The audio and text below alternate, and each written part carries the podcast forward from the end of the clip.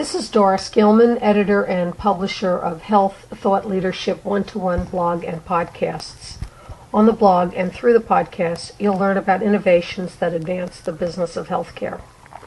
As president of Be Seen Be Heard Incorporated, I help health thought leaders express and find channels for their ideas, capabilities, and solutions. This podcast is titled Taking the Pain Out of ICD 10 Electronic Charge Capture with Dr. Ryan Secan, Chief Medical Officer with Boston, Massachusetts based coding and billing software developer MedAptus. Dr. Secan is also a practicing hospitalist at Emerson Hospital in Concord, Massachusetts. Dr. Secan speaks from his experience about the value of preparing now for coding using the expanded ICD 10 diagnosis vocabulary. The Centers for Medicare and Medicaid Services, or CMS, has given physicians a reprieve by extending the deadline for ICD 10 adoption from October 2014 to October 2015. Dr. Secan knows well how ICD 10 electronic charge capture will impact the daily professional lives of physicians. ICD 9 coding from the late 1970s is getting a drastic facelift. In the podcast, Dr. Secan will describe the expanded coding system, including its challenges. ICD 10 is a new standard of coding in the United States, but it's been used in Europe and other parts of the world since 1994. Thank you, Dr. Secan, for your thoughts on how physicians, practice managers, and administrators can adopt and adapt ICD 10 coding and billing to their workflow as painlessly as possible. Thanks so much for having me today. Let's start with what are the differences between ICD 9 and ICD 10 coding? What adjustments will physicians have to make in their daily practice, whether they're in the hospital or in the office? No, it's a great question. You know, the, the big thing that we're seeing is that there's a, a real difference in the sheer volume of codes that we see in ICD-10 compared to ICD-9. Um, the number of codes that physicians are going to use to characterize the diagnoses that their patients have um, has increased from about 13,000 codes in ICD-9 to about 68,000 codes in ICD-10, um, which is a you know fairly significant increase when you think about the complexity of uh, the codes and the amount of information that's going to be in each of these codes. One of the other nice things about uh, the way things have changed that the, the structure of the ICD-10 code um, is a little bit more organized and is created in a way to be a little bit more consistent from one code to the next So, what you see is that the code has multiple characters where the first three characters, kind of the, which is a letter and two numbers, uh, specify kind of the category of disease. Then the fourth digit talks about the etiology of the disease. The fifth is the body part. The sixth is the severity of illness. And there's even a seventh uh, code a number, uh, which is a, a placeholder, which can increase specificity, which we see mostly in kind of orthopedic and surgical specialties. What choices do physicians have to navigate ICD 10 codes? What will be the tool of choice? You know, when we look at, you know, again, the differences between ICD 9 and ICD 10, and we look at the increase in codes, the, the tools that many physicians were using in ICD 9 are no longer going to be able to work. You know, oftentimes what physicians would have is a, a code sheet or a co- charge ticket where there might be a hundred or so diagnoses that they frequently use that are pre-printed on a piece of paper, and they simply put a check mark next next to the one uh, that uh, their patient has. Unfortunately, when you think about the, the increase in the number of codes uh, for you know even you know a routine specialty um, where you now have five times as many codes, now you're talking about a five-page paper in order for the physicians to find the codes that they're looking for. And for some specialties where the uh, increase in codes has been even more dramatic, um, it can be even greater than that. For example, um, you know, a simple femur fracture now generates more than 5,000 different codes that can be attached to it. So you can imagine that the orthopedic surgeons are not going to walk around their office with a book with 5,000 codes in it that they're going to flip through uh, to search and find the diagnosis that they're looking for. So really, uh, the only option is to adopt an electronic charge capture software uh, that will allow you to navigate through the volume of codes that are available in ICD-10 to be able to rapidly get to the code that you need using clinical language that the physician is familiar with. It's very important to leverage uh, existing data that you may already have in your system regarding both the patient and the physician. So I, as a physician, have certain practice patterns, and I have certain patients that I see who have certain diagnoses. Oftentimes, these are consistent from day to day and week to week and month to month. And so if I can easily leverage that information about the codes that I use on a regular basis, it can make it easier to get to the codes that I need. In other words, you become accustomed to using certain codes all the time, and you don't certainly have to become familiar with the whole 64,000 code set. Exactly, and if your and if your charge capture solution keeps those codes and you make it easy to select from those codes, then not only is that these are the ones that I become most familiar with, but they're also the ones that become most accessible to me when I'm trying to put my, my charges in for that particular patient. In addition, um, you know, as our we take care of patients longitudinally over time, patients typically carry the same diagnoses for years and years and years. You know, once a patient is diagnosed with diabetes, typically they have that diagnosis for the rest of their life.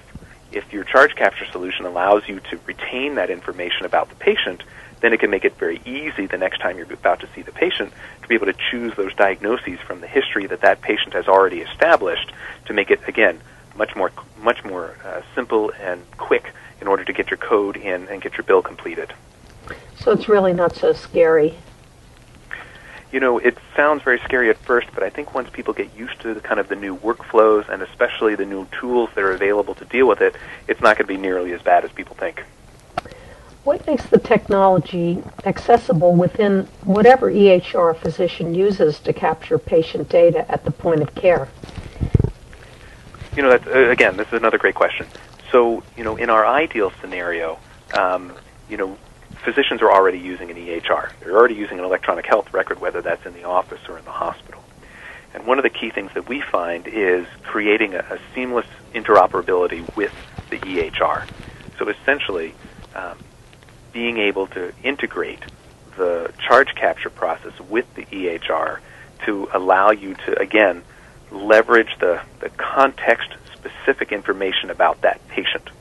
So if I'm already in my EHR and I'm already documenting on my patient and it already knows all the demographic information about the patient, what I want to do is I want to be able to kind of maintain that context and go directly into my charge rather than having to enter a whole other system and generate a whole different set of data. I want to be able to pull that in from my EHR. And that's why the ability to integrate a charge capture solution with your EHR is so important, and it really kind of lets you manage your charge capture regardless of what electronic health record you're using. How do you overcome interoperability obstacles when the coding takes place out of the office or in a hospital or another off-site setting? Uh, well, again, this is uh, the beauty of what we were talking about is integration into the EMR. You know, I can tell you when I work and I take care of my patients, um, it's so frustrating when not only do I have, you know, kind of administrative, you know, I call it paperwork, although now it's on the computer. I may have a lot of paperwork that I have to do, and that's bad enough, but I certainly don't want to duplicate my work. I don't want to enter a problem list in my EHR with all the diagnoses that a patient has and sign my note in the EHR, and then open up another piece of software, log on to another piece of software again, and then again choose all those same problems again in order to generate my charge and then sign my bill. What I really want to do is make sure that my charge capture solution is integrated into my EHR so that way I can, for example, pull my problem list out of my EHR and directly into my charge and generate my ICD-10 codes that way and so that way I can only do, I only have to engage in the process one time. I've already signed on. I already have the appropriate patient context available. I've already picked my diagnoses in my EHR or in my charge capture solution, and it can go, and the data can then go either from the charge capture solution up into the EHR or the other way.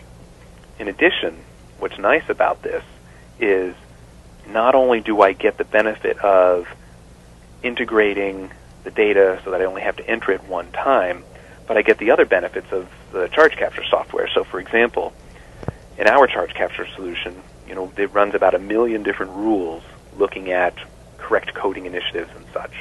So that way, if I enter a code incorrectly, um, it can flag me at the time of care, so that way I can adjust that and fix it on the fly.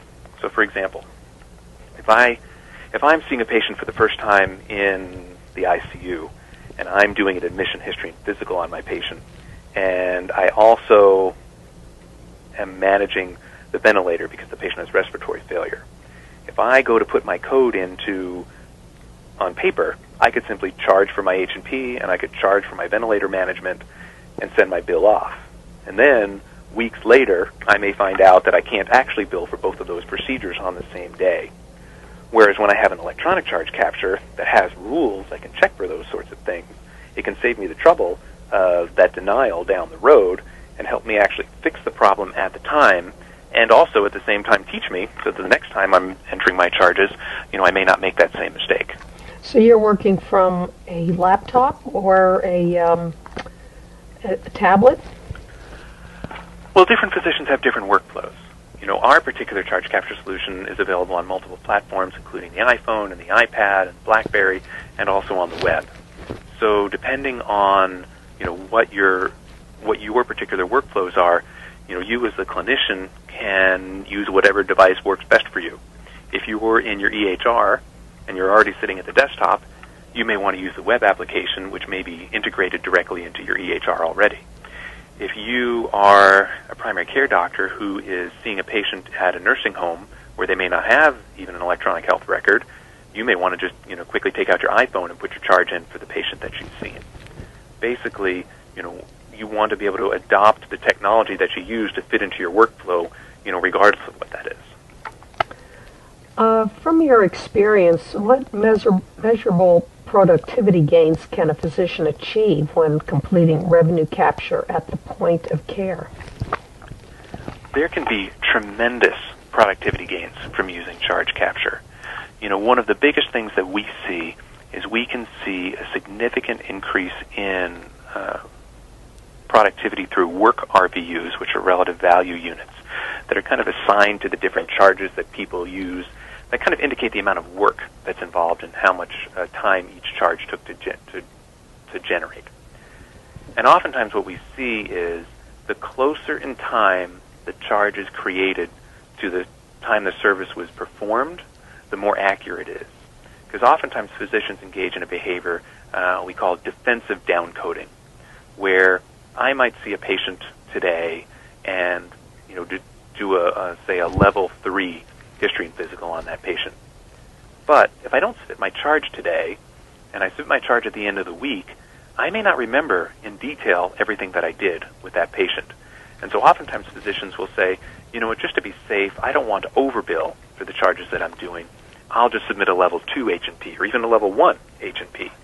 And so they're kind of being defensive and being conservative and coding less than really the work that they've done and the work that they should be paid for. So by making sure that the charge is entered very close to the time that the service is provided, we know that it's going to be the most accurate representation of the work that was actually done. In addition, reconciliation, or making sure that every encounter is charged appropriately and that no charges are missed, is very important. You know, we have you know many of our clients, you know, who were on paper before we first started working with them.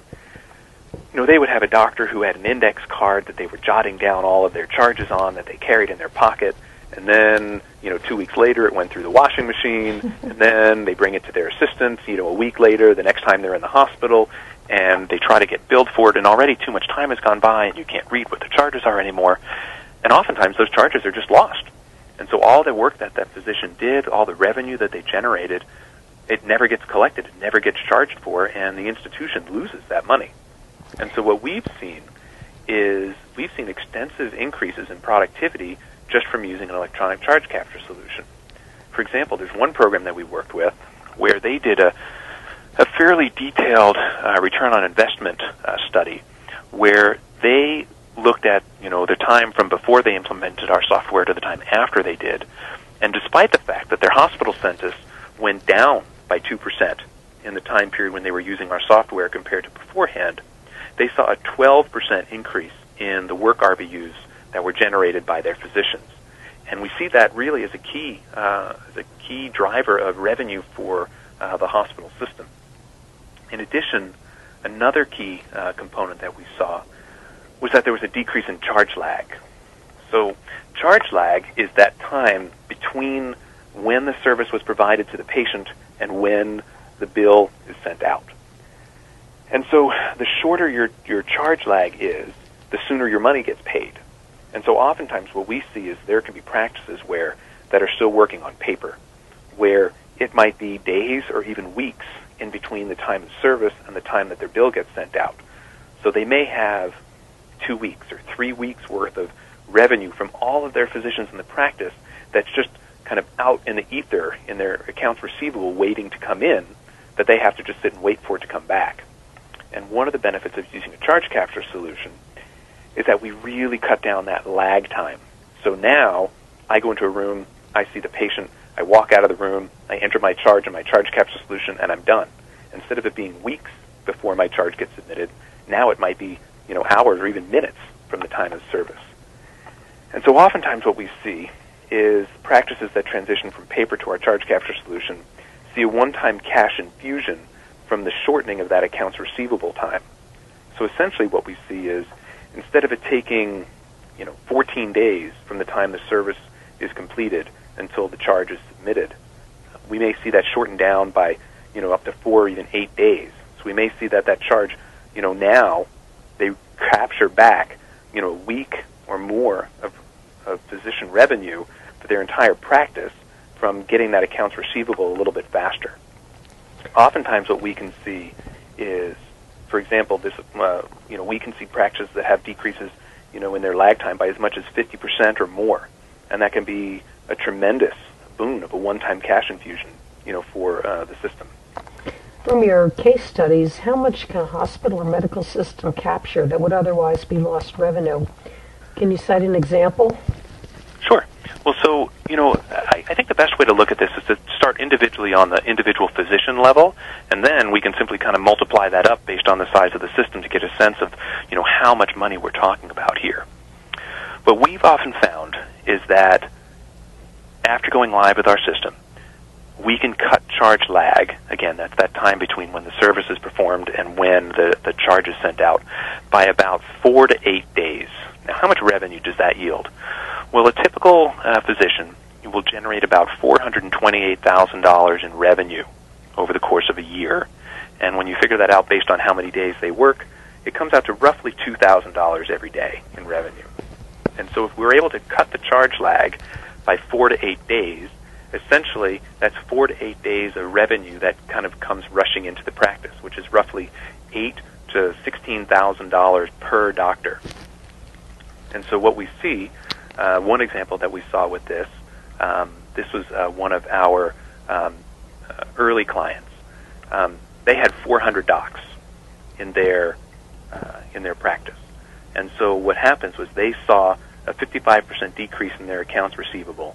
And what they saw was a one. Now this was only a one-time cash infusion, just from kind of collecting those extra receivables, of 13.5 million dollars. Well, that's show-stopping. It's a, it's a dramatic effect, and when you realize that all this money is just floating out there, if you can kind of get yourself together and get your charges submitted and get that revenue into your system, it can make a big difference. You know, and, and it doesn't even apply, you know, obviously that's a large system with 400 docs, but you know what? If you were a 10 doc practice and you got a cash infusion of $150,000 from reducing your charge lag, you'd notice that on your bottom line. And so these numbers are very large, and oftentimes, you know, this cash infusion can offset you know all of the costs of uh, implementing one of these uh, software solutions with money that's still left over for the practice. Well, that's quite compelling. One other area that we also see beyond the charge lag um, is annual revenue. So, as, as you know, as we've been talking about, it's not just the reduction in, in, in accounts receivable, but with the reduction in defensive downcoding and the the improved reconciliation process, typically you know, we see an increase of about fifteen thousand to twenty-five thousand dollars per year per doctor. That's about a three to five percent increase in revenue. And so when you look at a you know a practice or you know a hospital system, you know if you have a you know a 10 doc practice, you know that might be you know $250,000 a year in more revenue. But if you're talking about a larger system, say you know 500 doc system, again you might see seven, eight, ten, twelve million dollars a year in revenue. You know one of our customers, again that that practice with 400 uh, docs, not only did they see that 13.5 million dollar cash infusion but what they saw was about six and a half million dollars a year in revenue. You know, I can tell you as someone who works in a, a community hospital, the margins on healthcare, you know, in the hospital setting and the healthcare setting, are actually quite small, and, and a number large, like 6.7 million dollars, you know, can often be the difference between you know a hospital being in the black and the hospital being in the red and having to close its doors. And you know, the thing about this revenue which I really try to convey to our, our potential clients, is, you know, this this increase in revenue, you have to act on it. If you don't, you know, every day that you delay improving your charge capture, it's lost charges that are gone and that are never going to come back, and that's revenue you won't be able to obtain again. And so I just urge, you know, our potential clients to, you know, to to do this as soon as they possibly can because it's a chance to capture revenue that you may otherwise not be able to do. That's found money. Exactly. Well, that's pretty compelling, pretty compelling argument for small practices all the way through, you know, hospitals and health systems. Dr. Secan will be giving us an update to um, ICD-10 and the rules that CMS will be posting uh, when that comes out. Thank you, Dr. Ryan Secan, Chief Medical Officer at MedAptus, for making listeners and physicians more comfortable with technology already in place that will increase productivity with software tools seamlessly available through their electronic health record to reduce the complexity of transitioning to ICD-10 coding and billing. This is Doris Gilman, editor and publisher of Health Thought Leaders one-to-one blog and podcast. Please leave your comments about this post and podcast at seen-heard.com backslash blog. Read the still current posts and listen to other podcasts on the blog listed in the right-hand column. Thank you for listening.